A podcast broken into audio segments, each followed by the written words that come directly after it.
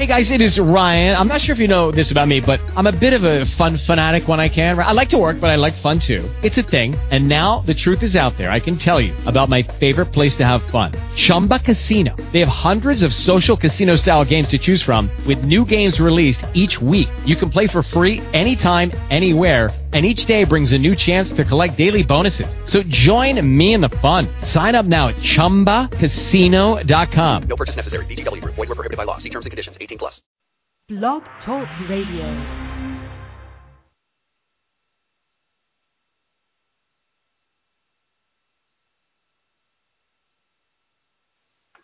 Man, I'm so, I'm so hyped right now.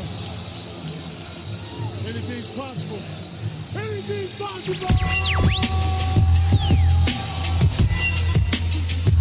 RSG Renegade Radio, where real guys talk real sports. Allow me to introduce the illustrious three-man booth. I want winners. What's your name, boy? Marcus the Game Changer. What's your name, boy? D. Wells. Now, ladies and gentlemen, Steel T. Sports PhD. The world famous. Ray. They are who we thought they were. We need more dollars. RSG Renegade Radio. The floodgates is about to open. About to open. Everybody has an opinion. man must have a code. We're taking RSG to the next level. Hello? You play to win the game. You could gripe about Mike's game, but I don't see shooting percentage getting in.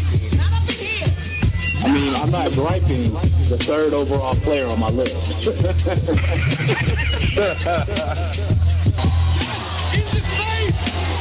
Nah, I, I blame it on Nintendo.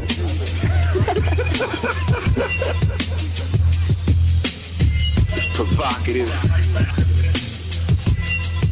Excuse we don't make excuses. You know, we're not gonna make any excuses. You need to move more like a dog. We don't need a bunch of cats in here yeah, looking in the mirror. Do I look good? I got my extra bands on. I got my other shoes on. Be a dog. Can't wait. Can you dig it, dig it, sucker?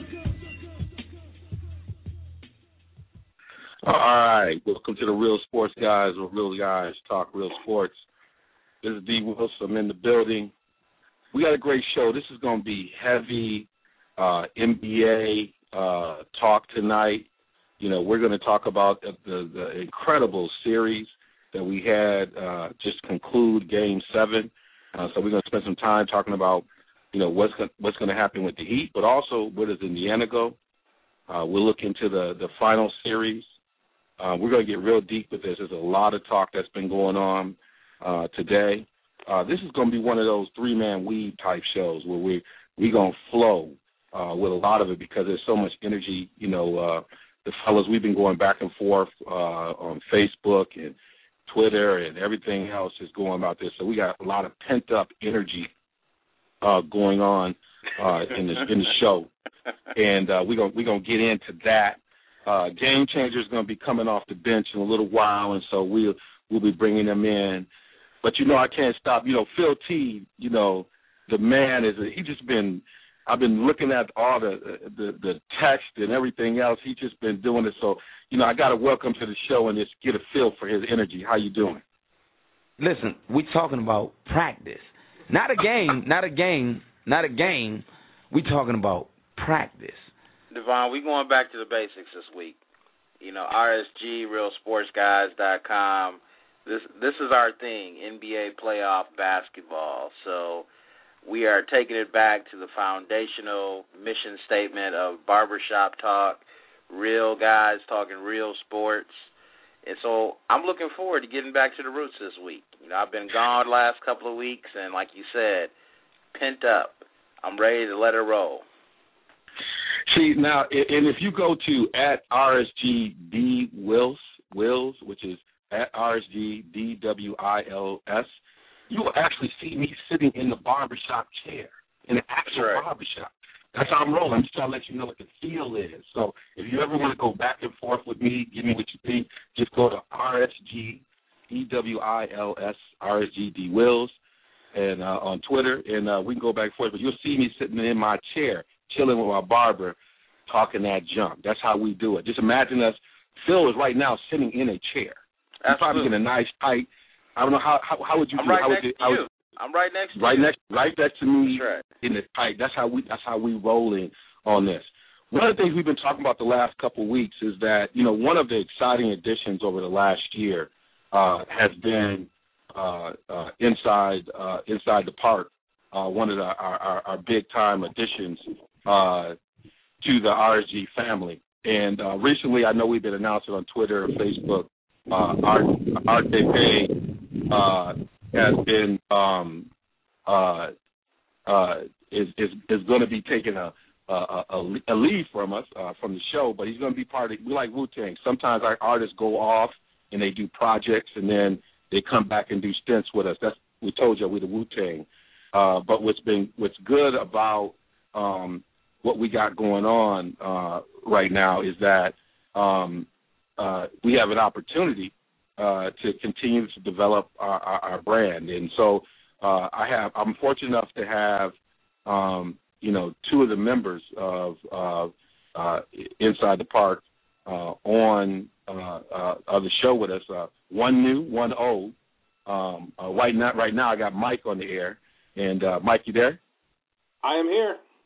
And, and the thing about Mike is that you know Mike is what you what you'll learn about Mike, uh, who's who's been holding down from the beginning, is that he's versatile. So he's the kind of cat can talk about a lot of different sports, but he just he just crushes baseball.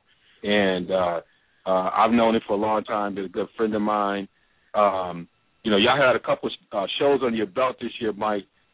What has it been like uh, getting back into stretching your legs for the second year and kind of getting it going again? What what what has the season been like, and and what can people expect to, to hear from y'all this year in the second year?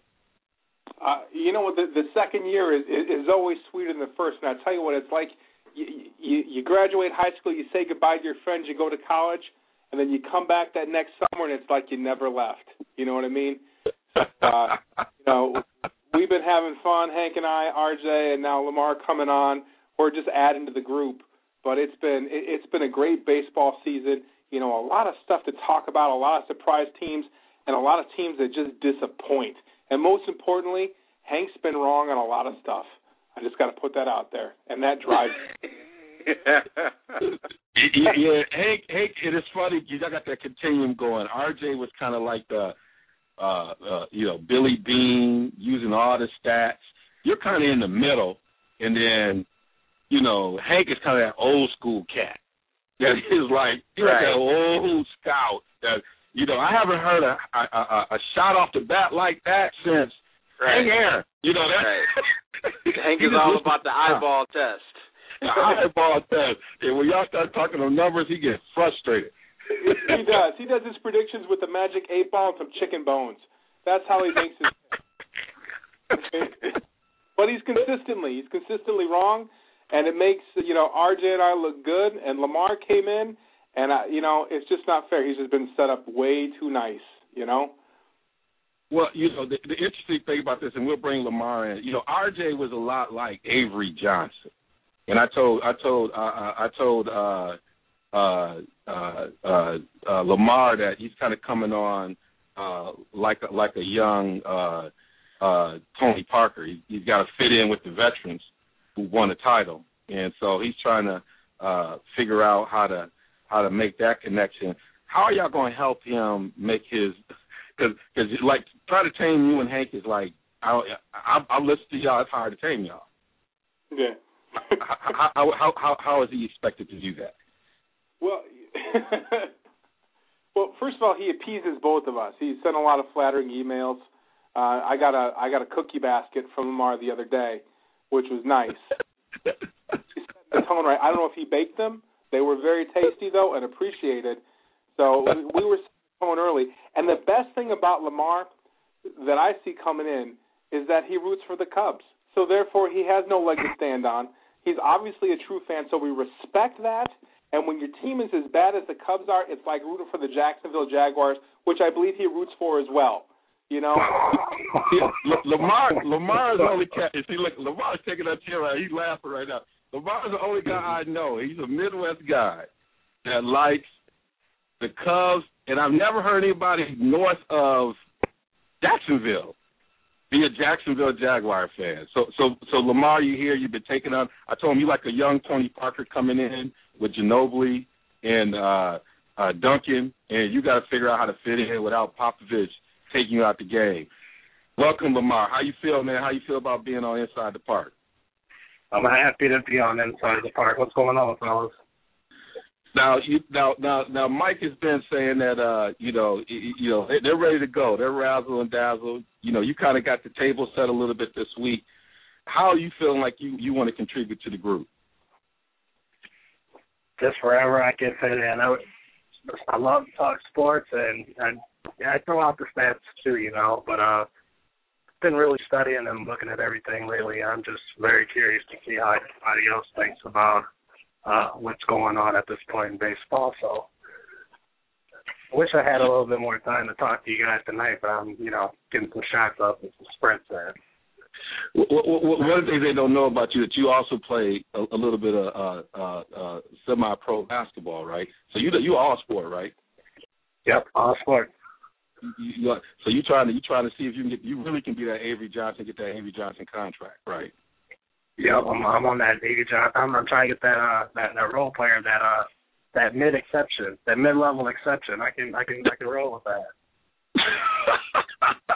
so so what about the Cubs, man? What are your Cubs gonna do? Because Mike gonna crush you. Y'all in the same division. What your Cubs gonna do? Uh, that, you know what? They'll be all right. But uh, you know the the Reds right there too. You know, it's not like they're at the top. So so we so so what's so who gonna finish who gonna finish higher, the Cubs or the Reds, and why? Uh, that's a good question. Um, I think at this point that comes down to. I mean, I know it's it's one of the biggest factors, but I think uh, I think health is going to come down to one factor, and then another thing is if you know, comes to the point if the Cubs are out of contention in another month or so, they'll start getting rid of pieces such as Matt Garza and possibly Soriano and other names. So uh, we'll see what happens. But I don't. You know what? If since he stays healthy and and they make a move, they might finish a couple games ahead of the Cubs. But I mean, who knows what to expect from the Cubs right now? They so you saying the bottom? You saying the bottom is the bottom, right? You saying the bottom is the bottom. Both of y'all gonna be at the bottom. It's just who gonna eat more.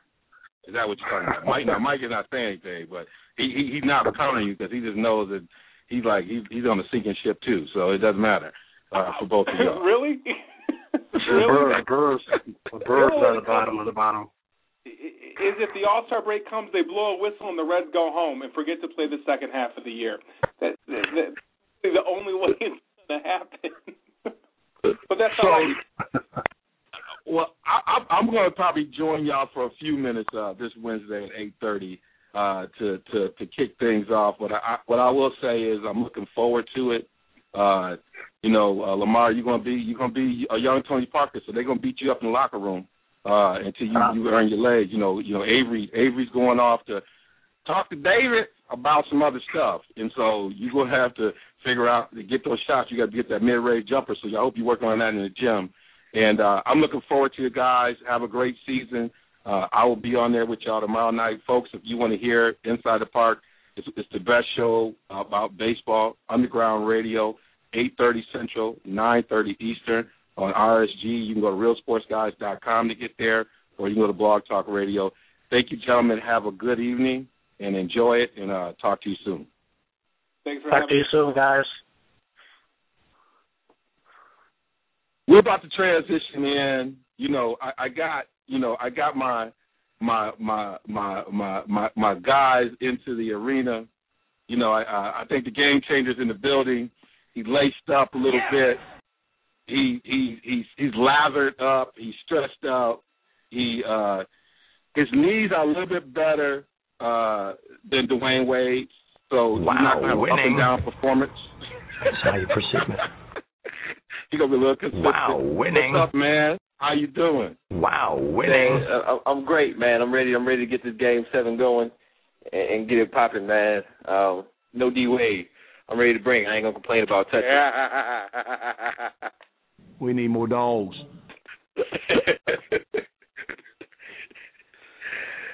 oh man, nah, I'm not complaining about touches, man. I'm ready to go. Um, we got we got we got a slamming show going. Uh, PhD in the house.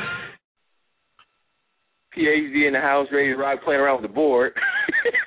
right, just having a good time. Pressing buttons, pressing buttons like a six year old. Hey, Gay Trader, we said we told the we, we told the listeners it's gonna be an old school. We said it's gonna be an old school RSG night tonight. This is gonna Right, be we're in the barbershop. the- We're in the the- barbershop the- tonight. The, the, the early days, the early days, the early folks, the hardcore folks who listen, to them early days when we were just really in the barbershop. That's the kind of night we're gonna have tonight. Yeah, ain't, ain't gonna be no QT. Ain't, ain't gonna be no QT drops tonight. Ain't gonna be no segments. We just gonna get down and dirty talking about the NBA playoffs and just. I chop want it up. winners. Exactly. That's what I'm talking about. So why don't we go ahead and jump into this conversation? Um, we just had one of the most entertaining Eastern Conference Finals I've seen in a minute. Um, Indiana, Miami, it got rough, it got wild. You know, Birdman, Birdman, Birdman, Birdman, Birdman. Bird he took down, out bird down. You know, he took he took out Psycho T. Um, you know, the Cass was getting into it. You know, Cass getting teed up. It was beautiful. It was beautiful. It was a tough, highly contested series. Uh, but honestly, I was surprised. I was surprised personally. The Pacers made it much tougher than I thought they could. Why do you guys think the Pacers made it so tough? I mean, I just didn't see them being able to do that to Miami. Um, Miami, I didn't. I didn't think they were to have it this difficult with anybody in the East, but the Pacers made it difficult. What do you guys think? D. Wills, what do you think? How do you think the Pacers made this so difficult for Miami? Uh, you know, I, I think that um, you know, you know, you never know when somebody's going to wake up, and I, I think Roy Hibbert waking up created problems. I mean, you could see him mature as the playoffs got deeper and deeper, and I think uh, the confidence he gained because he didn't play like this during the regular season. Um, really created problems because you didn't expect him to play because of the way he played in the regular season, and then just David West being David West, which is he's he's physical, he's mean, he hurt you when he walk past you, and then you got the young superstar growing up, Paul George. Know, one of the things I said before the series, will he be able to have that moment? He had a couple of those moments. You know, he's learning how to do it. But he had one of those moments that only superstars can have. I mean, he had some dunks from folks that just, you know, sent you into want to make you round the street and yell and holler. And you had that combination of belief, and then you know they, you know, they believe they match up well. You know, you know, NBA playoffs is about matchups, and I think certain teams believe they match up well against certain teams, and I think Pacers is one of those teams who really feel like the Bulls that they match up well against the Heat and they really can counter with the Heat, and they believe in their heart they can do that. So I think it was those circumstances coming together that made it much tougher, along with Wade struggling, you know, in a way that he struggled and Bosh struggling. I mean, you, those factors coming together made it a much tougher series. Okay, so PhD, do you do you agree or disagree with D. Will's assessment of why the Pacers made this tough on the Heat?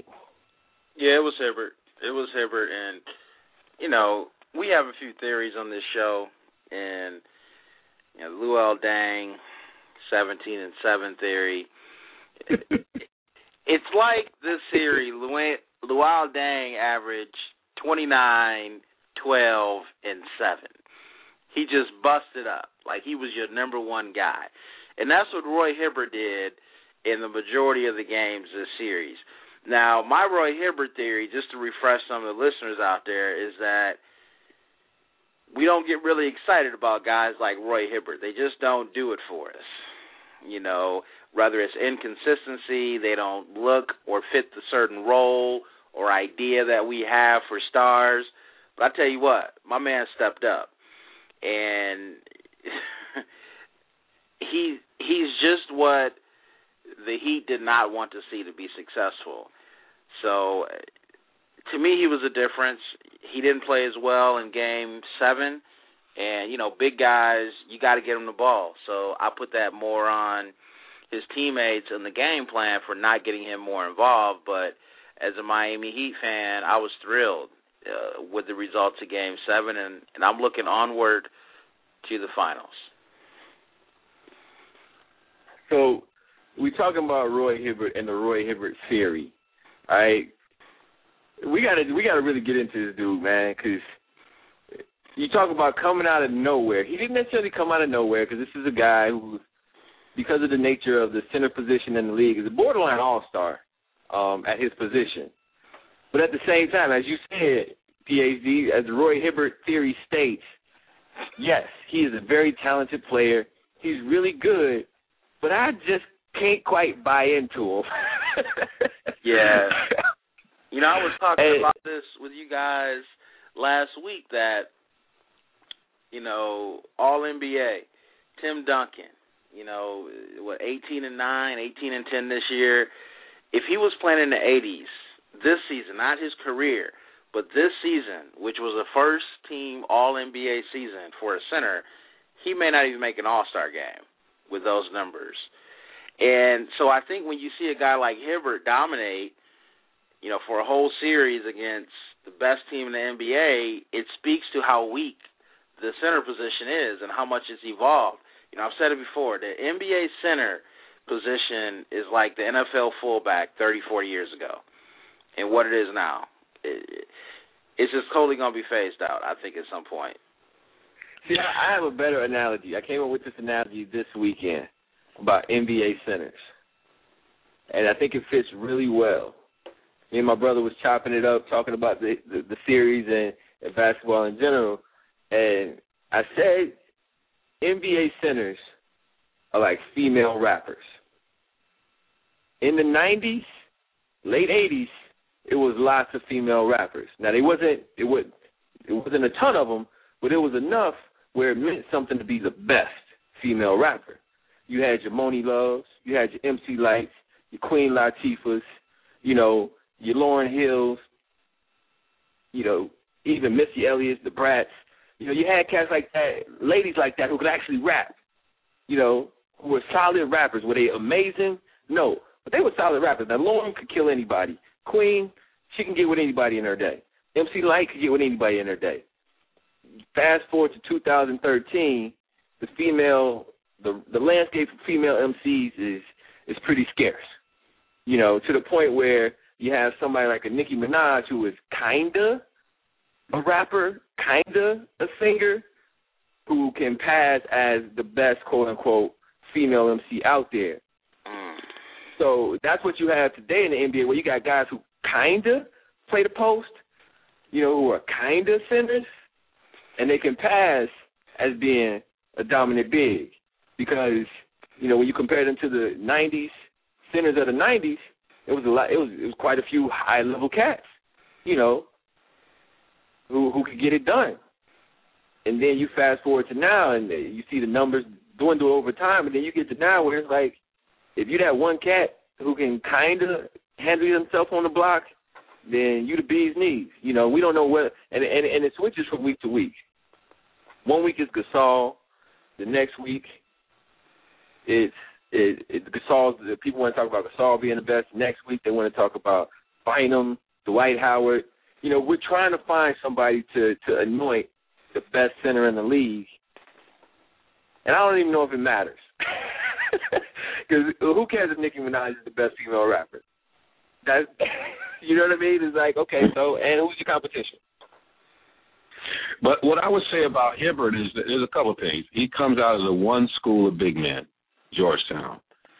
In the way in which he's developing, with the way he's shooting the ball, using the hooks, using a lot of them 80s moves. If he continues to do that, he's going to eat all day. And it's one of those things I say it's a lost art. You know, he he bring it back. That move don't go away. That move can transcend anything. And so what I see is because if you think about it, if you look at his story, they did one that was on the halftime. He could barely walk and chew gum when he arrived at Georgetown.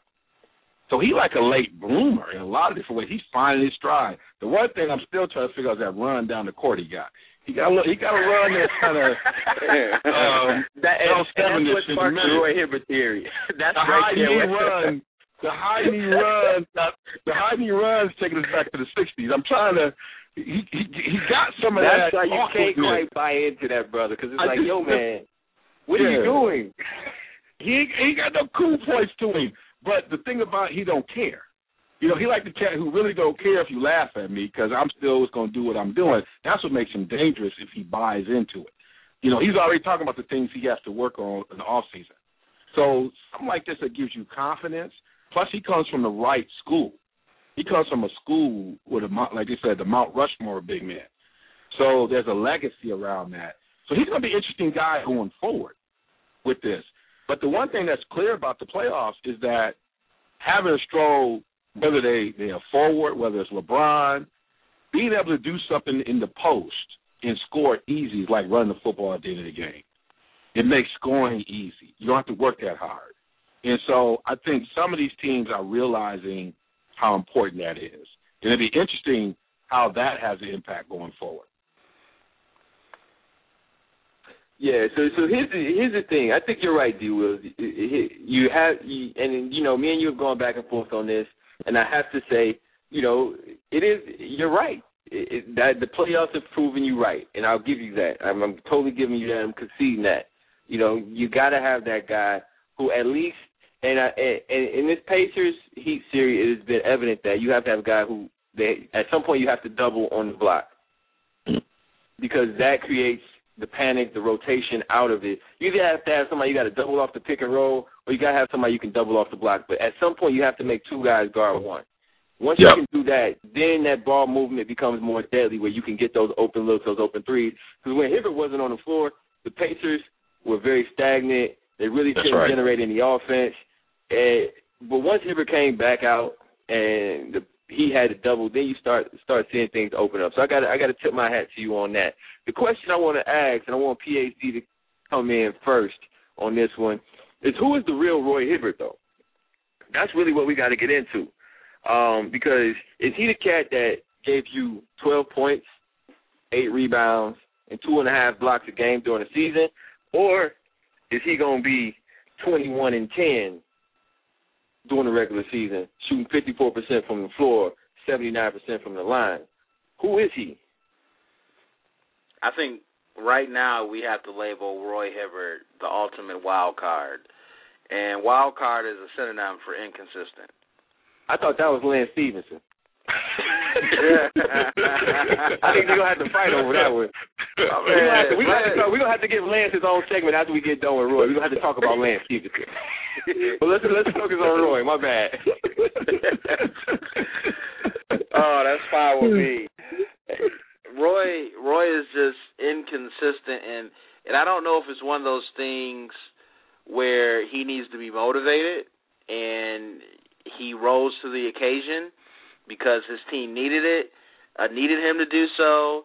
There were certain things about the Heat with the rivalry that just really ticked him off and got him going, and maybe that's why he stepped up. And it's it's tough to you know reasonably expect that th- over the course of an 82 game season. I don't know, but I think we've seen enough to know that he has the potential and the talent to dominate like this all season. And 21 and 10 out of a center nowadays with a couple of blocks is dominating.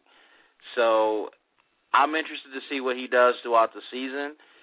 He has stayed healthy, which is typically a knock on most big guys, and he his his footwork and his post moves have improved so much over the last couple of years since since he came in from Georgetown, and also Game Seven wasn't a good te- you know wasn't a good uh, evidence for this, but typically he's playing uh, more ball with and fouling less. So I think he has the tools to really develop. If you think about it, this is what Marc Gasol was doing a couple of years ago.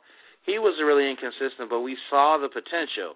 Different players, um, but I think Hibbert, given the right tools, and maybe it took Danny Granger to be out this season.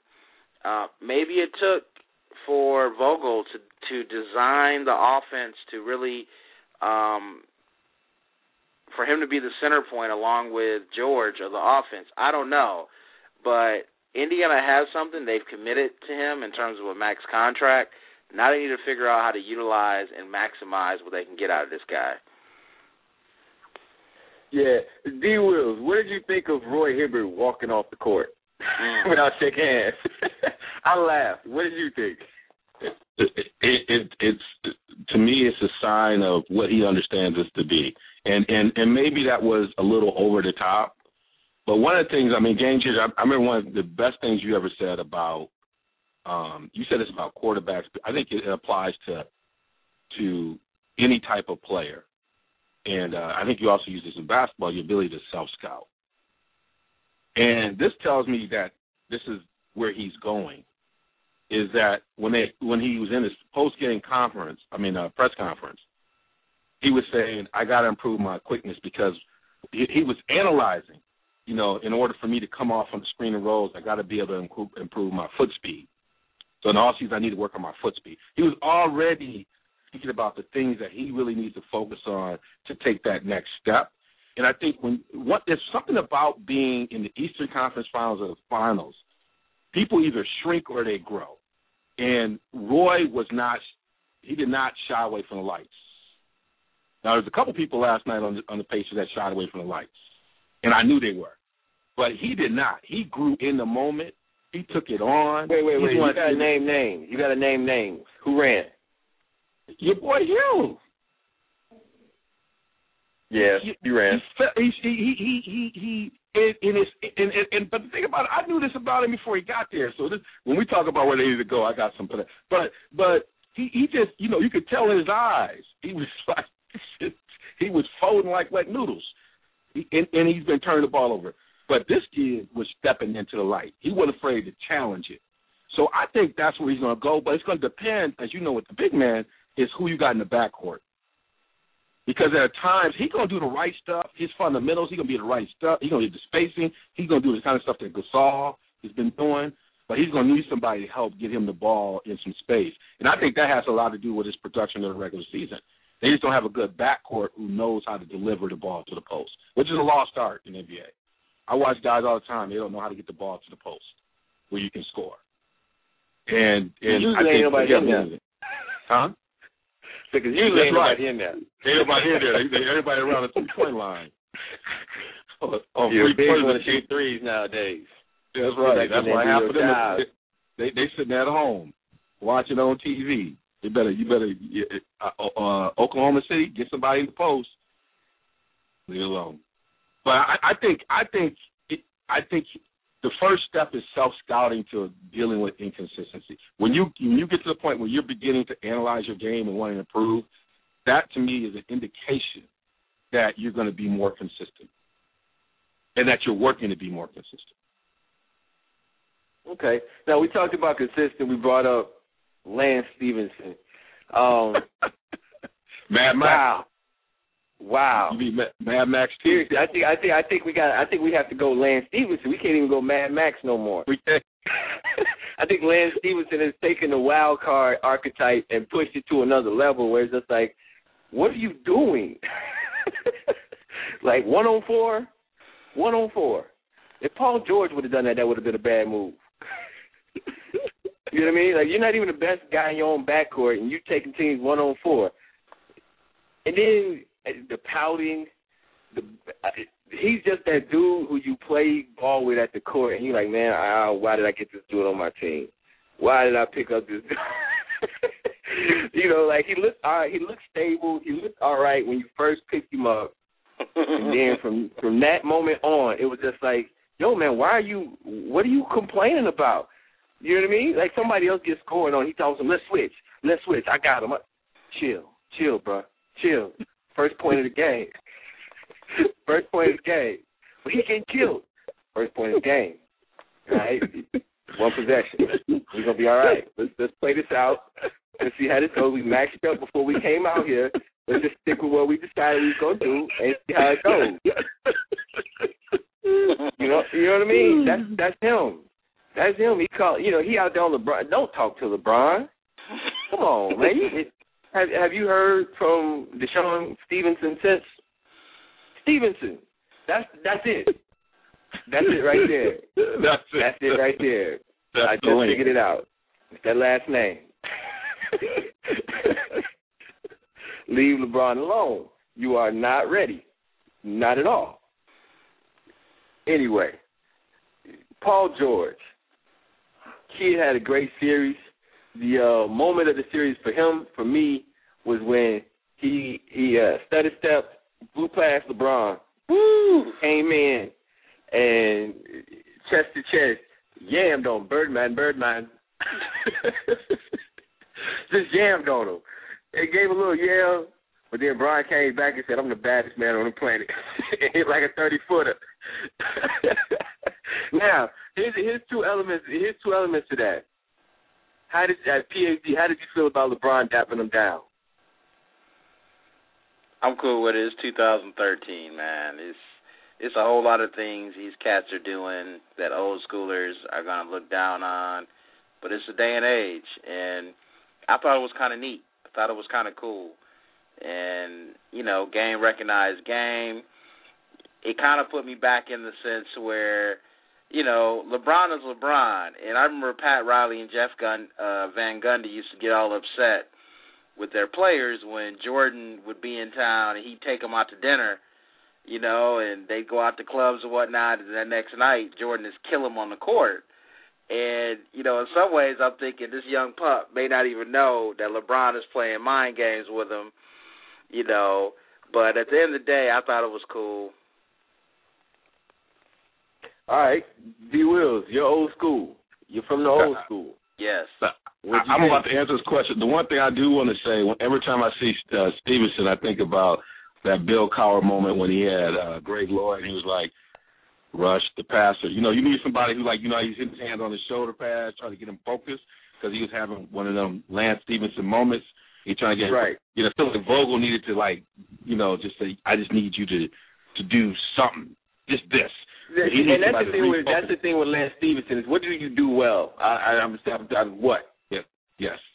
And I can't I can't even. focus What am I gonna tell you to go do? Not be crazy. Just, re- just rebound. rebound on both ends of the court and give it up. But but I, I, I digress. I, what I would say is when I saw that, it's kind of like you know when a uh, when two boxers fight, somebody hits you a nice shot, and right at the end of the round they tap gloves like, yeah, that was a nice shot. I'm gonna come back out and get you. I thought it was more like that. That it was like, yeah, that was a nice shot. You know, you hit me with a nice shot. We're gonna go back to our corners and come out and battle again. So I took it more like that rather than the kind of camaraderie we used to seeing it. I thought it was just like a nod in the head. When you you hit me with a shot to the stomach, I hit you in the jaw. Oh, those are two good shots. We're going back to the corner. We're gonna come out and do this again. So I took it more like that. I I I- I'm I'm I'm kind of in the camp of both of you guys. I saw nothing wrong with it. I actually enjoyed it. I thought it was cool. I thought it was like, yeah, yeah, that was a nice dunk you got, but I got you back. Let's go. Let's keep let's keep That's right. let's keep this going. You know what I'm saying? Let's keep this moving. You know what I mean? And, and so I appreciated that. Now, here's where the rubber hits the road with Paul George. He had some great moments in this series. Um, to me, at times there were times where he struggled a little bit um, as well, and you can see some of his youth and inexperience kind of come out. He's 23. That's to be expected. Here's where the rubber hits the road, though. You know, we have our whole club superstar analogy that we use when we're talking about NBA guys in particular and who's in that elite class. Um, is he getting in yet, or do we got to check his ID at the door? Yeah, he he like Young Money. He don't quite get to get up in. To, you know, he like so. You know, he's like Drake in the early years. He kind of, you know, we know you got some star stuff. You know, we just want to make sure uh you got a couple more hits coming out before we let you in. And I just, I think he he needs to have another run like this. Uh, If he has another run like this next year, then he gets in because he's got all the other tools. But can you have another moment like this? Can you come back? is where I would I would I would say. I think this was his coming out party. Can you come back to the party? So I'll let you I'll let you come in because you got the number one hit this week, but you can't come back next week until you have another hit. Okay, okay. PAZ, what's your assessment? Is he getting past you? Absolutely. He he gets past, but he's got a different type of membership card. He's got one that you know. I mean, he's got that. I want to hear that twelve. I mean, he's got that twelve month, maybe twenty four month uh membership card. So he doesn't have that emeritus, that lifetime membership card. You know, he, he's got that one. Well, listen, man, you're gonna need to renew in a couple of years, but you good till then. Wait, so this will hold you over for a minute, but uh, it, I mean, it ain't gonna, it ain't, it, it ain't a free pass though, bro. Right. And let me be clear. Let me be clear with that. Yeah. Yeah. And, Okay, and, and you said and you said he, and- and a part of it he's he's got to and he's also has to buy a certain number of dinners to stay in the club. He got to about two thousand dollars. see, yeah, see, he doesn't get access to the VIP model section with Bron and Cole and No. Wade and, and those cats. You know, he he's down he's downstairs on, on the lower level of the club. You know, still No. working the floor. No, I think You know, he he's gets in. I think he no, gets he's in. He's he's I in, think but he's he not gets upstairs. in, but he gets in on the apprentice, like the apprentice Mm. uh up and coming, you know, card where okay, we're gonna give you a year or two to figure this out, but if not, now we got to move you to the Vince Carter room. for me, he's on. See, for me, he's still got to work the floor for a little bit. You know, he got to buy a drink for. He got to buy a couple rounds for the folks downstairs. He got. He got. He got to get in good with the people. He got to get the people behind him. You know, he's made a little bit of name for himself. Now he's got to build up some steam and get the get the streets behind him. You know, and once we see he got the streets behind him, he's done enough to get to get the streets behind him. Then maybe we maybe he can get that corporate pass and come upstairs and, and hang in the corporate suites with the other guys who are at the top of the league. But right now, he's got to do some street teaming. I You hear know, he's got to. He, he's got to work. He's got to work that. He's got to work that room. You know, get, build up a rep for himself on the first floor. I hear you. I, uh, you know, kind of The moving away from line that a is little thick. bit. The weight I line is thick. I see. You know, no Russell, Russell looking at him like he can't get in. He can't get in if I can't get in. Westbrook looking at him like he can't get in if I can't get in. Russell ready to see- stab him. I see no flaws in his offensive game. Zero. I I'll see no disagree. flaws. I'll, I'll disagree there. I'll you know, disagree there. if he if he adds a little bit of low post, okay. But you know what perimeter players do have low post games in the NBA right, Right. now. You know, I mean, Right. count to five, and I'll dare you to get to six. You know, so I think right now his game is is as is as complete as offensively as a Carmelo in terms of what we saw in this series. Now, I haven't watched him enough to know if this series was an anomaly or if this is consistently what he's done this year. But I saw absolutely no weakness in his offensive game. I mean, he can put on the deck, he can get to the rack, he's aggressive, mid-range game, three-point range. I mean, he can do it all. You know, outside of getting on the block. and, I, I agree with you. He has the potential to do. He, I see a lot of T Mac in him where he has that athleticism. He has that size. He can lock up on one end. He can he can break you down. He can create for others. I think he's just got to tighten up his handle and, and not be so loose. With, I think at times he get he gets loose with the ball, and sometimes he sees stuff that ain't there. Um, you know, a couple of times he he make a move and throw a pass to somebody in you know in the first row.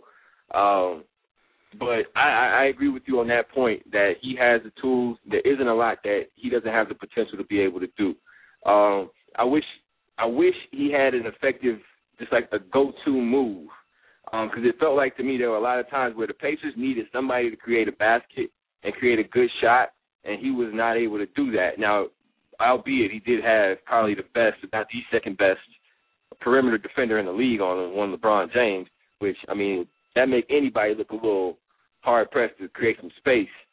Um, but that, that that's that's the that's the thing with this Pacers team is are these guys going to take that next step, or was this just they got a steady diet of a team that was a bad matchup for them, and so some of these guys look a little bit better than they will over the course of 82 because they had a seven game stretch where they were going against a team that just really didn't match up well with their strength. And so it opened up some stuff that guys may not be able to get on a nightly basis. And that's the whole rub. Like, is Hibbert really and a, uh, a, a 20 and 10 guy, or is he 11 and 8, you know, or 12 and 8? Is, you know, George this 19, 7 and 5, or is he, you know, 17, 6 and 3? Who knows? So that, I mean, that's what we're going to see. Yeah, yeah, but I think that issue is not about them. That their issue because of the style they play is their point guard. And so if you put Jarrett Jack on their team, that team looks scary. It's because you you need somebody. They need a, a floor general who's not scared of the moment, but who knows how to make decisions and get there. I mean, I think that's part of their problem right now. I think they got all the pieces around them, but they don't have the head of it. Okay, and, so that, and that's, that's, that's, the next piece that we were going to go into talking about what they need to add. You know, and so you think they need to add a ball handler, that general, you know, that that guy who can who can come out and run the floor and, and run that team. Yeah, I think if they get somebody like that, I think that's what they need. I think it'll set their defense, and it'll it'll uh, it'll get people shots and spots where they can have success. I mean, because they don't have a legitimate ball handler, and I think over time, George can be that point forward. I think his his biggest problem is that he has all these different powers. He doesn't know when to use them. He's like a superhero with powers. He he run into buildings because he's not quite sure what to do with them. He needs to do them. That's, he's like he, he learning new things every day. That's the problem when you're 23 and you can do it all. You learn new things every day. Like I didn't know I could do that. I didn't know I could right. juggle a bird. Like a young Spider-Man. Like a young Spider Man. I can know I can climb right. up a there bird. You go. There you go. he, he, he didn't know that, so he's finding things out about himself that I think in another year or two he'll control those the same way LeBron did. But I do think they need a really good point guard because of the way they play, the offense they play, and the other things. And they got to figure out how to keep West. If they can get them a point guard and and keep some of these guys intact, then they're going to be good to go. And I think you know they got to think about what they want to do with Granger. Is there an opportunity to move him, package some things? I mean, I almost think they almost would have been better off with Collison. I, I mean, I, I don't totally like, but Collison is more of a point than Hill. Um, and they needed somebody like that who could get them into plays because they they weren't getting into their offense. And you heard you heard them from the from the sidelines a couple times. Cats was like getting to the offense. They weren't even getting into the offense. And some of that had to do with the heat, and some of that had to do with they don't have a pure, a pure point guard. They, they point guard they got right now is made for like the triangle. Get it down and go to the corner and wait for them to pass to you shoot three. That's what they got right yeah, now. I, I think that's I think that's a good assessment. PhD, what do you think about the Pacers and where where they can get better? I think I think they have all the pieces they need. I I disagree with with uh, D. Wills a little bit as far as the point guard. George Hill is certainly a third or fourth tier point guard, so any upgrade there would be great. But I think that I think he's a player that's continuously developing. Like I've seen improvement. Last year was his first year start like as a starter. That was his first year in Indiana uh, from the Spurs, and I've seen improvement, and I think he will continue to develop. I think their biggest challenge is to keep David West, and hopefully Danny Granger can come back healthy, and they can figure out a way to play he and and George together, and hopefully Stephenson, uh, Lance, the wild card, you know, is okay with his role of of being a stopper, a defensive stopper, or somebody they bring bring off the bench. So I think they have all the pieces, assuming that their young players develop more which I think is very reasonable to expect considering they're all fairly young players. Okay. Yeah, and I think the piece that we can't forget is Danny Granger's coming back. And that's going to add a whole different element when you add a guy who can shoot like he can. Um, as both of you said, keeping West is imperative. Um, he makes them different. He gives them an identity that, you know, if they let him go, I think that to me that would be akin to when the Lakers lost Ariza. Mm-hmm. Remember, when they had Ariza, and Ariza gave him that extra. He wasn't a key. I mean, he wasn't an all star. He wasn't a major guy, but he gave him that little bit of something extra that allowed them to be great. That allowed them to deal with those quick athletic wings. Um, and it's something the Lakers haven't been able to get back. David West is that kind of player. As you said, D. Wills, he, he, you look at him, you walk by him, and, and you get hurt. Uh, he, he, he's just physical, just physical, and he's a goon. He's a straight goon. I mean, just remember, this is a guy that walked up to Dirk and tapped him on the face like he was flipping Merkel after the game. You know, that's one of those death taps. Like, yo, man, I'm not even gonna slap you. I'm just gonna give you a little, a little tap, tap you. Talking about tap David on the West? face. yeah, you don't remember that? And him and in- uh, when he was in him and New Haslem, him and Haslem was gonna go at it in one of those games. I'm like, oh, this might be a real fight. Like it's MMA. or Yeah, something. yeah, this may be Yeah. Malice in the Palace. Ain't nobody breaking that up. Because Haslem crazy too. So yeah, they they they well boy, people talk around. Other than Haslem, folks was talking around him. You know, LeBron was talking to himself. One that said something was talking to himself. Yeah, Yeah, you really can't Chalmers- like that. Chalmers wrote that check. He wrote that check, and Haslem was happy to cash it for him. He's like, "Move out the way, man. Move out the way." And Chalmers like, "Cool, no problem." we were no problems out here. That's what I love, man. I love to see that passion for each other, for your teammates, man. When guys care, you know what I mean. When guys care, they get after each other. They come in and, and stand up for each other, man. That's what. That honestly, that's what really endears you to teams in the playoffs and the players in the playoffs is when you see that passion, man. And it was good to But see game that. changer, but game changer. We being too nice now. We, me, me and me, me and uh, uh, Phil T got a little disagreement at the point. I haven't heard your your your now your, your your your analysis of the point guard position because I, I I don't see Hill as a floor general. And I think they need a floor general, but I could be wrong now. I don't. We I, I haven't heard what you. I I, think, I guess I'm not feeling where you you fit on that. He needs some more rationale, PhD. Well, And I, I'm and I'm trying to figure out. He's not a natural one. I'm Sure. trying to figure out where the improvement is coming from. Sure. So I don't think you need a a floor general nowadays in 2013. Perhaps, but I think what you need is somebody that can make open shots when you have strong offensive threats like they have in George and Hibbert and West, guys that are going to create space. I mean, look at the Heat with Mario Chalmers and and Cole. When those guys are making open shots and they can defend the other point guard, I think that's good enough in today's game. You know, especially if you have playmakers on the offensive end. So, so you know, and I think Hill does that. Hill can do that. He can make open jump shots. He's a decent defender. You know, yeah. So for those reasons, I think that they can spend their money elsewhere in terms of keeping the pieces they have together. I mean, this team, man, they play for each other. The Pacers have showed me a lot.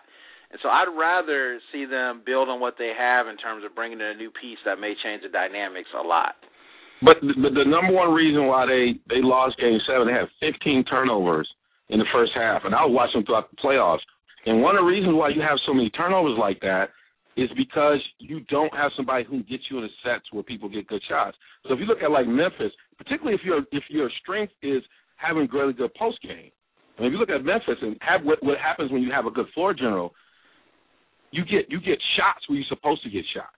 And they didn't have that much. They don't have nearly the offensive firepower as as Indiana.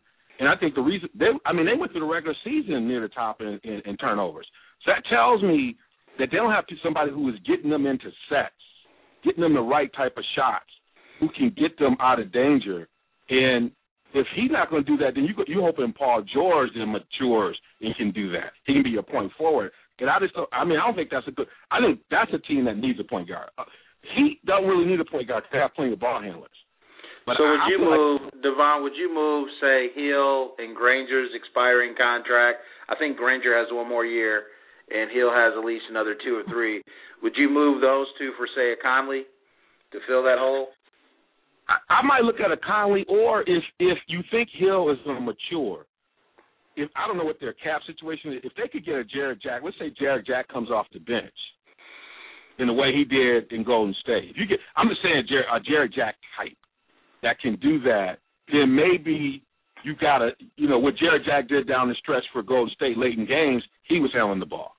You know, maybe you do something like that, then Hill can go and play off the ball. I mean, you need maybe a more veteran somebody. If you think this kid can be that, they need to find some type of insurance because right now I don't have anybody come off. I mean, Augustin's not doing it. So right. I, I think if you if you believe in him the way that you believe in him, I'm just not sure he's that type of guy, and I think their team needs that. But if you believe that, then if you can find a Jarrett Jack type and allow for him to mature, then that might be a route. That that that's the only other route I think you might take, unless you did a move like you just suggested. hmm And they had Collison. They they had a guy that fit that mold. You know, I I would see a Collison and a Jack really on the same level in terms of talent, uh, being floor generals, somewhat limited offensively, um, but can get the job done. You know, on a daily night, get you 12 to 15 and get you into your sets. And I just thought they were underwhelming with Collison. You know, I mean, it was a guy who demanded the ball.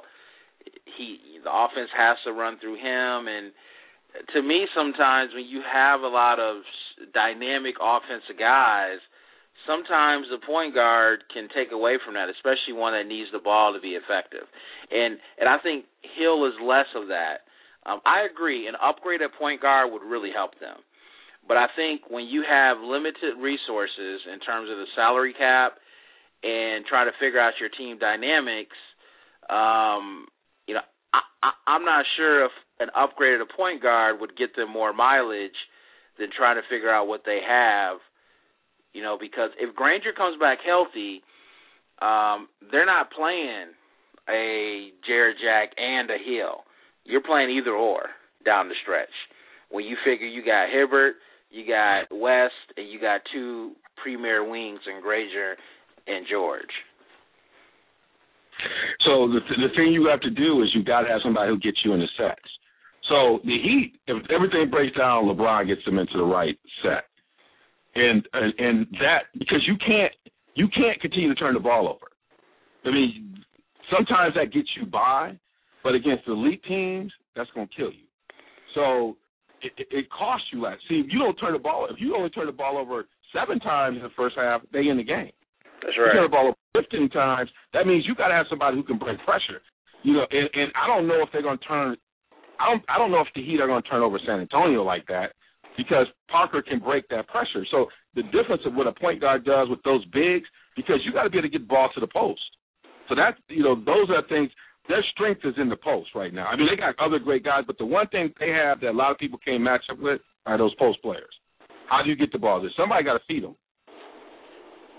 So I think that's my. So yeah, they're going to have to figure it out. But they, the bottom line is they got to cut their turnovers down. Does Granger cut their turnovers down? I don't know. Okay, okay, okay, okay. I'm gonna break it up. Break it up. Go back to your corner. back to We- your we- corner. We we tapped gloves like we did at the end of the court. It was a good shot. That's That was a right. good shot. That was a good Now shot. Miami advances. Miami But keep advances. your guard up. I will. I will Floyd Ortiz you now. Keep your guard up. Protect yourself at all Protect times. yourself at all times.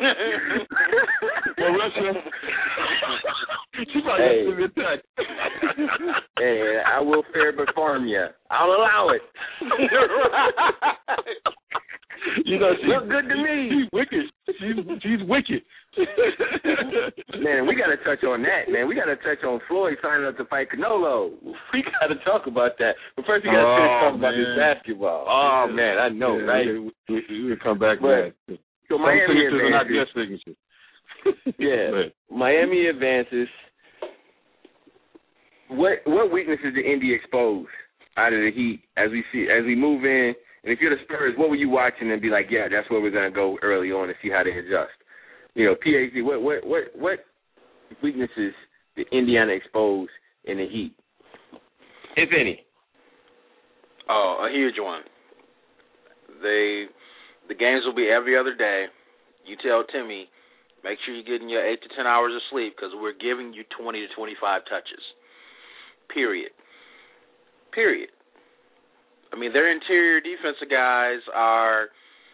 I mean, Chris Andersen, as well as he's played, this cat was playing in China a few months ago.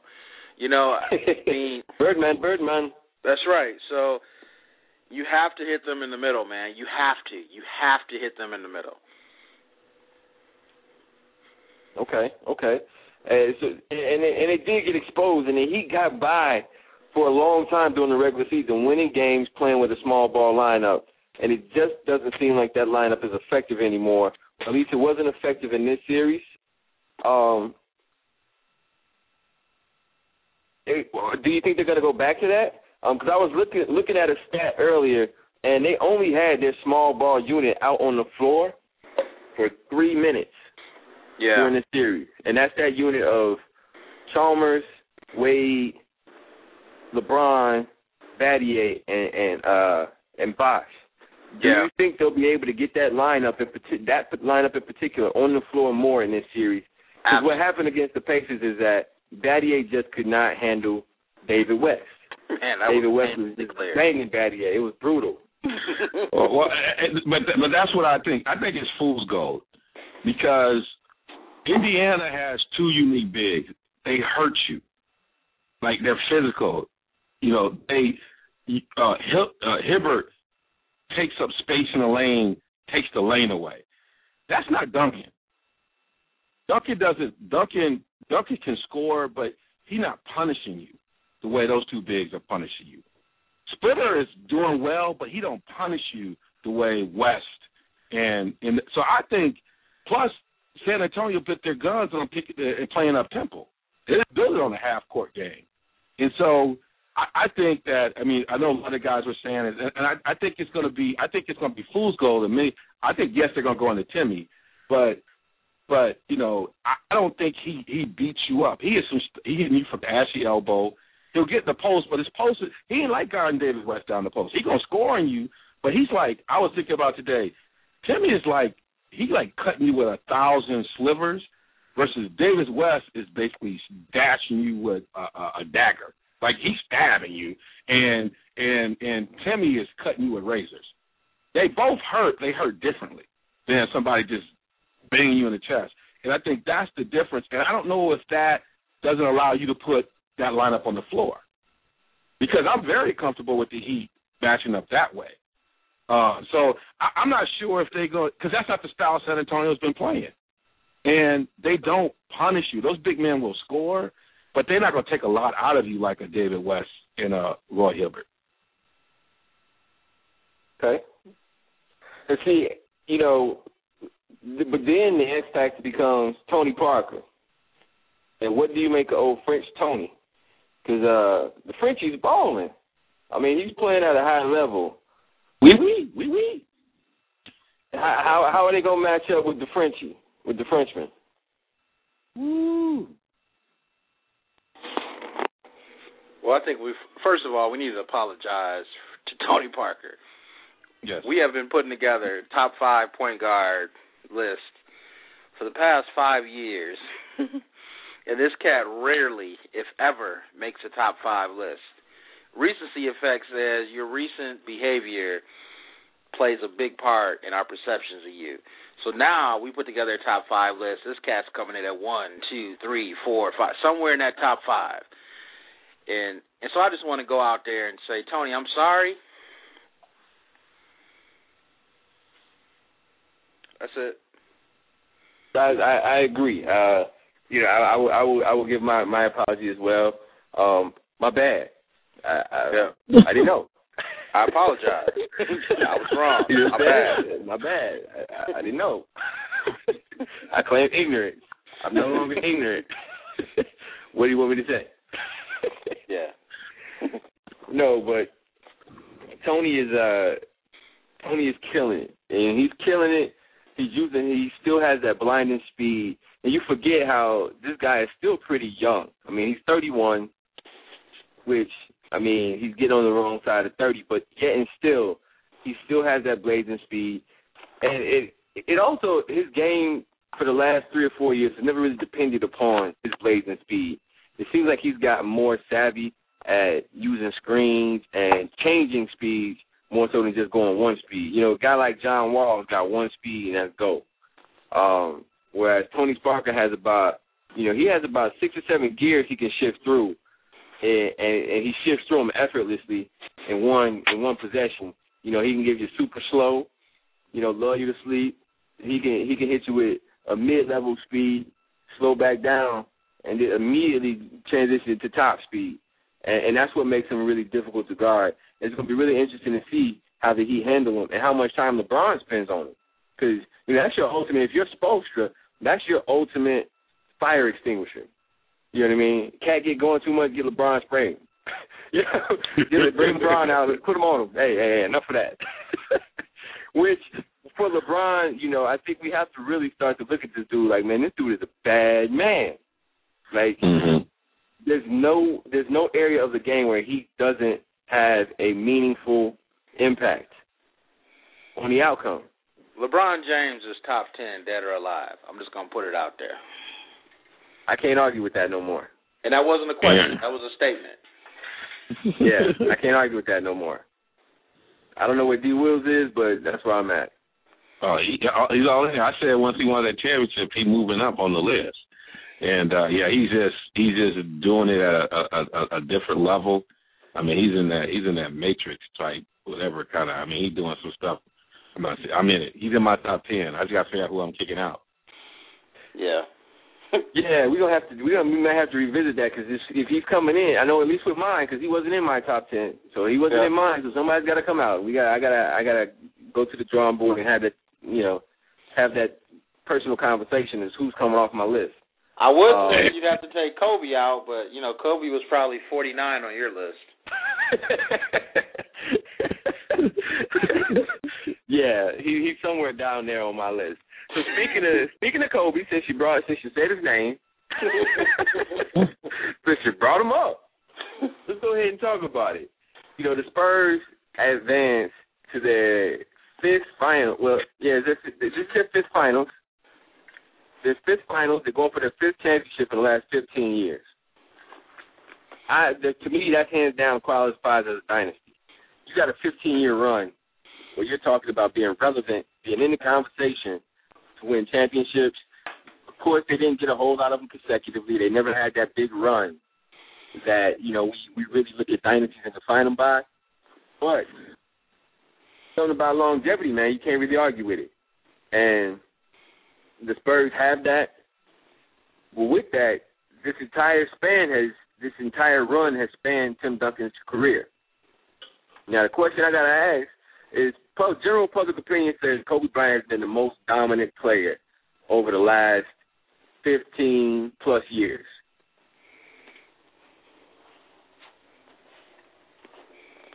Mm-hmm. I'm going to have to say I probably put Duncan ahead of Kobe. Yes, Kobe has more championships. But Duncan's win percent, he has a 700 win percent. His teams have a 700 win percentage. That's that's consistency. That's consistent dominance. Yeah. Over 15 years, I, I mean, we'd be hard pressed to find another run in sports in any sport where you have a team that wins 70% of the games over a 15 year period. Yeah. So for me, and, and, on top of it, he was given the he was given the keys when he walked in the door. I mean, very yeah. few times you walk into a locker room where a Hall of Famer give you the keys and say, "Young boy, drive the car." So, I mean, you got to talk about it from the time he walked in. He was the he was the man for 15 yeah. years. Yeah, I mean, as as young Jeezy heard, as young Jeezy said, last I heard, I was the man on these streets.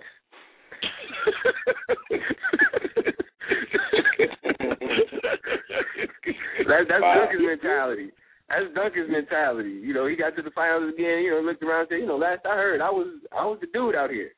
You know, That's right. and and and yes, he's not he's not extremely marketable. Yes, he's got this this flat affect. You know, his emotions. He never smiles. He, he's not shucking and jiving like the white. He also doesn't have the scowl like a Z-Bo. You know, you can't you can't. There's nothing to mark. There's nothing there. You can't even like not like him. You know what I mean? Kanye West once said, "Whether you love me or hate me, you're gonna feel a certain way about Ye." You know what I mean? And, and that's not the case with Duncan at all. all right? It's easy to just be like, "Yeah, he's great." So, you know what I mean? Is I I I I know one Tim Duncan fan, one. you know, you know legions of people that support LeBron. You know legions of people that are riding for Kobe. Even guys like Carmelo has big blocks of of fans. I know one Duncan fan. Period. I mean, but that's that's how Timmy is. But I think because of that, people have ignored the impact that this guy has had on the league over his career. And guy, a guy like Kobe, who is more marketable, who is more out there, who is more kind of a, a hot button guy, has gotten a lot more attention and a lot more pub, probably because he plays in LA, he plays for the Lakers, which is a flagship franchise. That that, that doesn't hurt either. Where do you who whose whose era was it? When we go back in history and we talk about this window of time, whose era are we gonna give this? Who who we giving this era to? Is it Kobe's or is it Duncan's?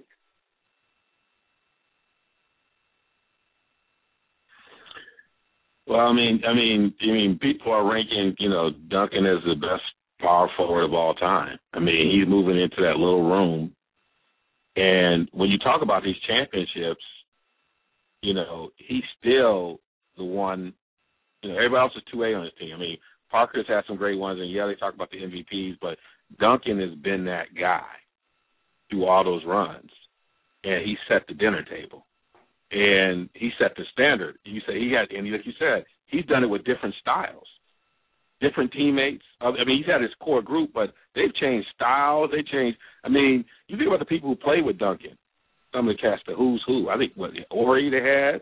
Um, you know, everybody's been through there. I think Steve Smith went through there, didn't he? So it was you had everybody make that, and Duncan's kind of been this straw that stirs it all the way through. I think you can make a good case that it's his era.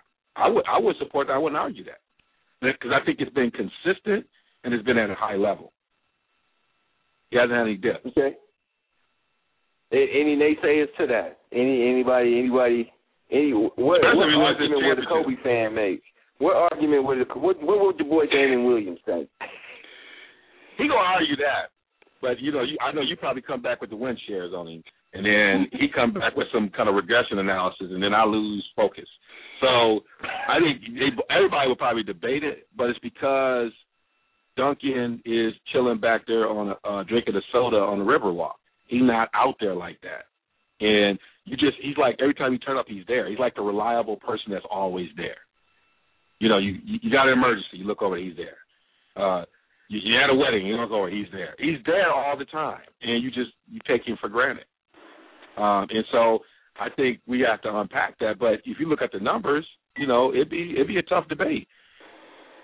And, and for the most part, he was the dog from the day he walked in. That wasn't true for Kobe.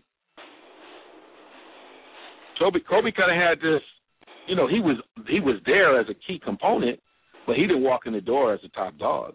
Duncan walked in the door, top dog, got the keys from the Hall of Famer. That's undeniable, and never gave him back. And I want to take this conversation a step further. Let's look over to the bench. You got Popovich and you got Phil. Now, Phil's run extended an era beyond this because he had the Jordan years with the Bulls. And he got a bunch of rings there. But, oh, again, over this span of the last 15 years, who would you rather have as your coach of your team? Would you rather have Popovich or would you rather have Phil? Ooh. I'll let Phil Phil do that. Well, I'll let you go at that one first, Phil. I mean, I think both of these questions are excellent questions. The one with Duncan and Kobe, um, but but you put this one in front of me with Phil and Pop. I would go with Popovich, and and to me, you can't go wrong with either one.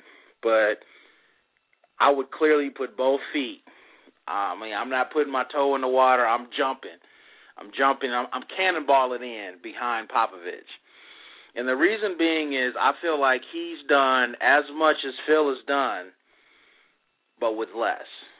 And I know some people, even myself, may argue, well, there's an art of managing and servicing huge egos. Like, and Phil has done more of that in terms of the players that he's had to coach. But if you look at it in Chicago, I think Phil always had two of the best ten players in the league. You know, he always had the best player, in my opinion, uh, in the league when he won his championships. With um, Michael, obviously, with the first six, and then with Shaq and Kobe with the last three. Or wow, man, how many? He's won five with L.A. Is that right, or four? Five. He won five. He He won them all. yeah. with Kobe. Yeah, he won all Kobe. Man, right. I just started reading his book, Eleven Rings. I can do that math. So I, I think it's a tough one, but with Popovich, you don't get all the drama, and that's when I'm starting getting a little excited right now. But Yeah, when I'm starting a franchise, I want a coach that if I have an issue with him, you know, if I'm a GM or I'm an owner, if there's an issue, we're gonna keep it in house. We're gonna do it the Belichick way. We're gonna do it the Popovich way. With Phil, Phil's gonna get on the radio and try to get his man. Uh, man, I'm not trying to have that. I'm not. not interested. I'm not interested in that. I'm not. And if that means I get five rings instead of eleven, okay, I'm fine with that. I'm fine with that, especially considering Popovich has done more or just as much with less, in my opinion. Okay. Very sound, very very sound, sound assessment, very sound argument. D. Wills, do you have any any qualms? Where do you stand on Pop versus Phil? Do you disagree with PhD's assessment of the situation? Well, you know, my, problem, and and I got to try to just check my bias at the door. You know, I'm a Piston fan, so Piston fan. I, you know, I, I've always Popovich has done it different ways.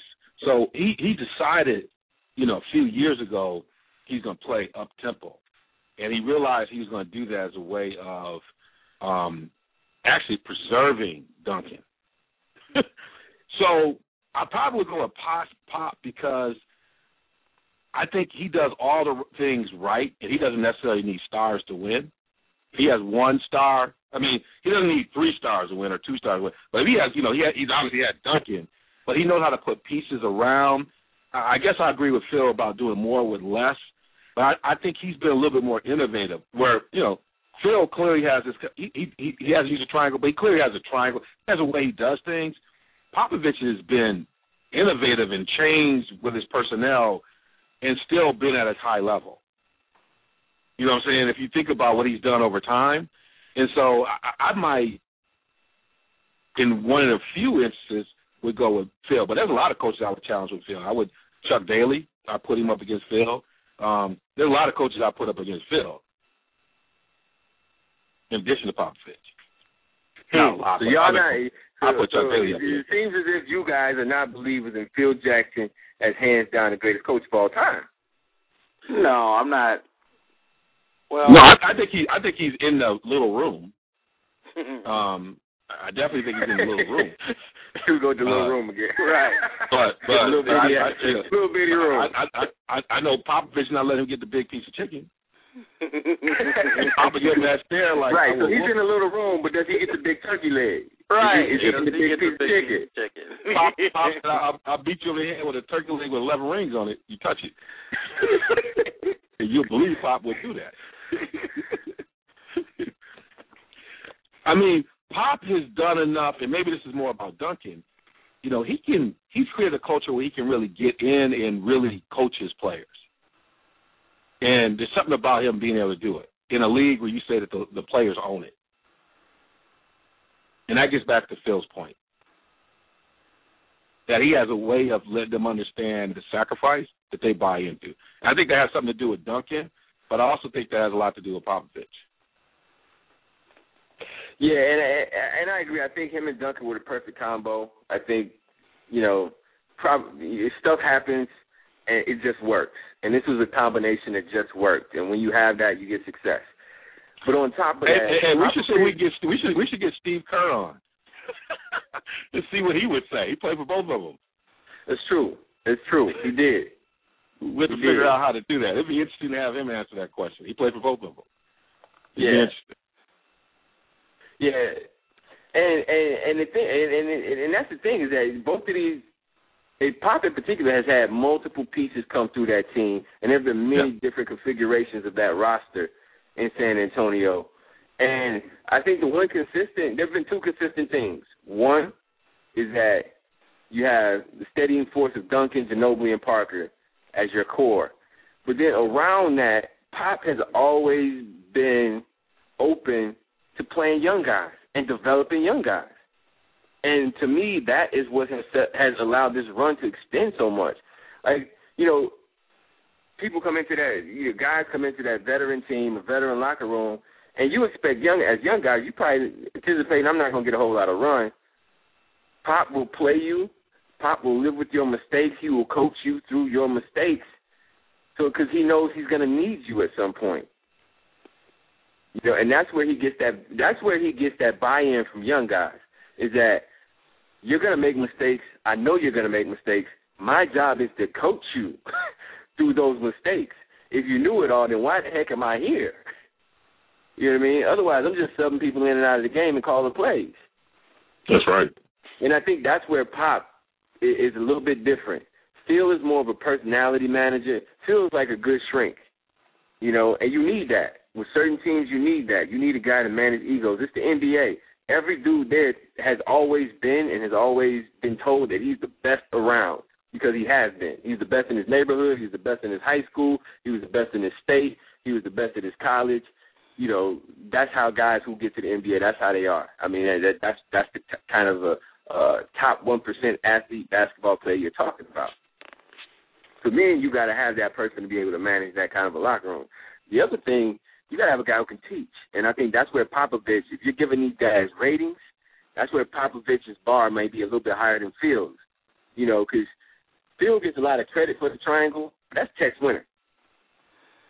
You know, Jim Cleamons was a great coach too. He he, he came up with a lot of schemes, and that, and I think that's where Phil kind of was more of a CEO. You know, I'm gonna get the right people in the right spots. I'm gonna manage the. I'm gonna man. I'm gonna let them do the X's and O's. I'm gonna have a. I'm gonna have a say in it. We're gonna talk about it. We all gonna have input. But what I'm gonna focus on is is getting these guys to play as a team, to sacrifice for wins, and to come together on that front. And Pop does the same thing. He has guys who he works with who help take some of the X's and O's load off of his plate. But then Pop is also a teacher. He also likes still likes to teach guys the basics of the game, and that's why he gets the Kawhi Leonards, the Danny Greens, the Gary Neals, the Patty Mills, Tiago Splitters, Juan Blairs. That's where they get production out of those guys because he's built those guys up. None of those guys was highly highly thought of coming in, but they're all key players, and he teaches them to fit into the system. So I probably lean with Pop myself, um, because I think with Pop you can extend your run much longer. Where Phil, you kind of got to get some guys who already get it, who already are kind of ready to roll, proven. They can they they can they they know the game. Where I think Pop, you can bring in different kind of pieces, and as long as they have the skill set, he can get them on board. And the other thing that Pop is great about is if you ain't fitting in culturally, you ain't fitting in culture wise, you're gone. You're out. And so guys get it right away. So, you know, I th- I think I go with I think I have to go with Pop. So we got about five minutes left. So we got to pay some bills.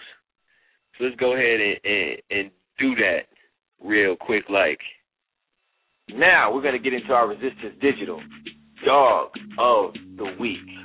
Resistance Digital Solutions. Are you tired of running to the boys in blue? Are you done with listening to sales staff trying to upsell you technology that you don't need? We've all been there. So, what did the real sports guys do? We contacted Resistance Digital Solutions for all our technology needs. They are not there to meet sales quotas or make profit margins. They simply just want to sell you what you need at a fair price. From iPads to PCs to flat screens, TVs, or intricate home theater systems, they customize every solution based on your needs. Check out their website at www.resistancedigital.com or email them at sales at resistancedigital.com for your custom technology solutions today. All right. This is Digital Dog of the Week. We know how it goes. PhD. We need more dogs. Tracy McGrady, he might be the X factor in this final finals matchup with the Spurs and the Heat. He played very well against Memphis. Yeah, if T Mac gets the ring, does that change our perception of him? Nah. He, he, Trick he spent the first six years couldn't get past the first round. He couldn't get past the first round his first six years. T Mac get nothing. It's just- just a joke. It's totally a joke. How ring happy we get as a society, man. Count these rings, man. As sports fans, you know, I just had to throw that out there, man. That was a that was a, that was a joke. I, I, me and my brother had to chuckle about talking about T Mac. You know, just to get into the Hall of Fame now, he's got a ring. uh, D Wills, you know how Well, it goes, brother. Yeah. We need more dogs. I- I'm going with LeBron James, and and and really it was about the moment when he realized he had to go back to Cleveland. You know, Biggie talked about going back to Cali. He had to go back to his Cleveland mindset, and he had to look at the other two and realize, you know, I'm not having it. You know, they're not going. to They're not going to be clowning me. And he and you can see the moment where he said, "I'm not. I don't care how you my boys, but there's something bigger than this. You either come with me or you stay there, but we ain't leaving. And and the guys try to do what they could do to come with him. And, and that for me is just another level of his growth that I'm appreciating. And he even talked about it on the air after the, uh, after the game that he got into him, and that's something that you would never hear LeBron say uh, in years past. Okay. Okay. So for me, my dog of the week. dogs. My dog of the week is a it's co dog of the week. I have a co dog of the week. It's fitting. Bring it back full circle. Grant Hill, Jason Kidd, co dogs of the week. Both of them wrapping up banner careers. Jason's much more stellar than Grant's, but Grant was just the way he handled everything in his career. This is a guy who could have went way left after things didn't go well. He kept plugging away. He came back he salvaged the last few years of his career and was able to play to almost 40 years old. That's unbelievable. Both of these guys, um, in their primes, were all-time talents. Um, you know, Jason Kidd being a guard coming out of Cal who couldn't shoot, a, a guard coming out of Cal who all he really could do was everything else but shoot. you know what I mean? And, and so him being able to carve out a long career as a point guard who flirted with a triple double every night, um, and then later in his career turned himself into a spot up shooter, just speaks to this guy's basketball IQ, his love for the game, and his work ethic and his approach towards the game. And then you got Grant Hill.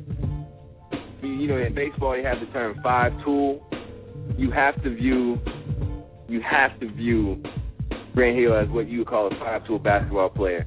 A guy who could do everything on the court, did everything on the court really well. I mean, he was LeBron minus about 30, 40 pounds back in the day before he started having ankle problems.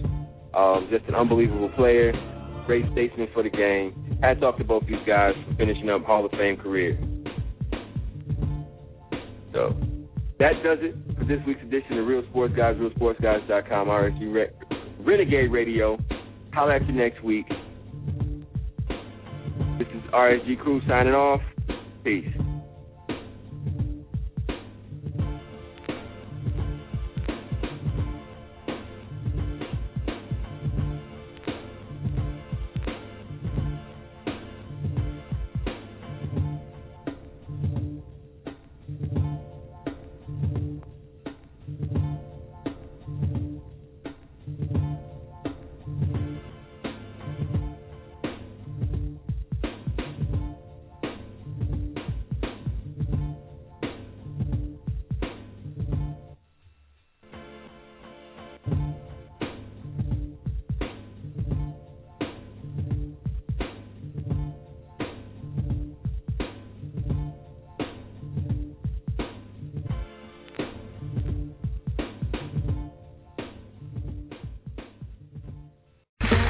Okay, round two. Name something that's not boring. A laundry? Ooh, a book club. Computer solitaire, huh? Ah, sorry, we were looking for Chumba Casino. That's right. ChumbaCasino.com has over 100 casino style games. Join today and play for free for your chance to redeem some serious prizes. ChumbaCasino.com. No purchase necessary. Void where prohibited by law. 18 plus terms and conditions apply. See website for details.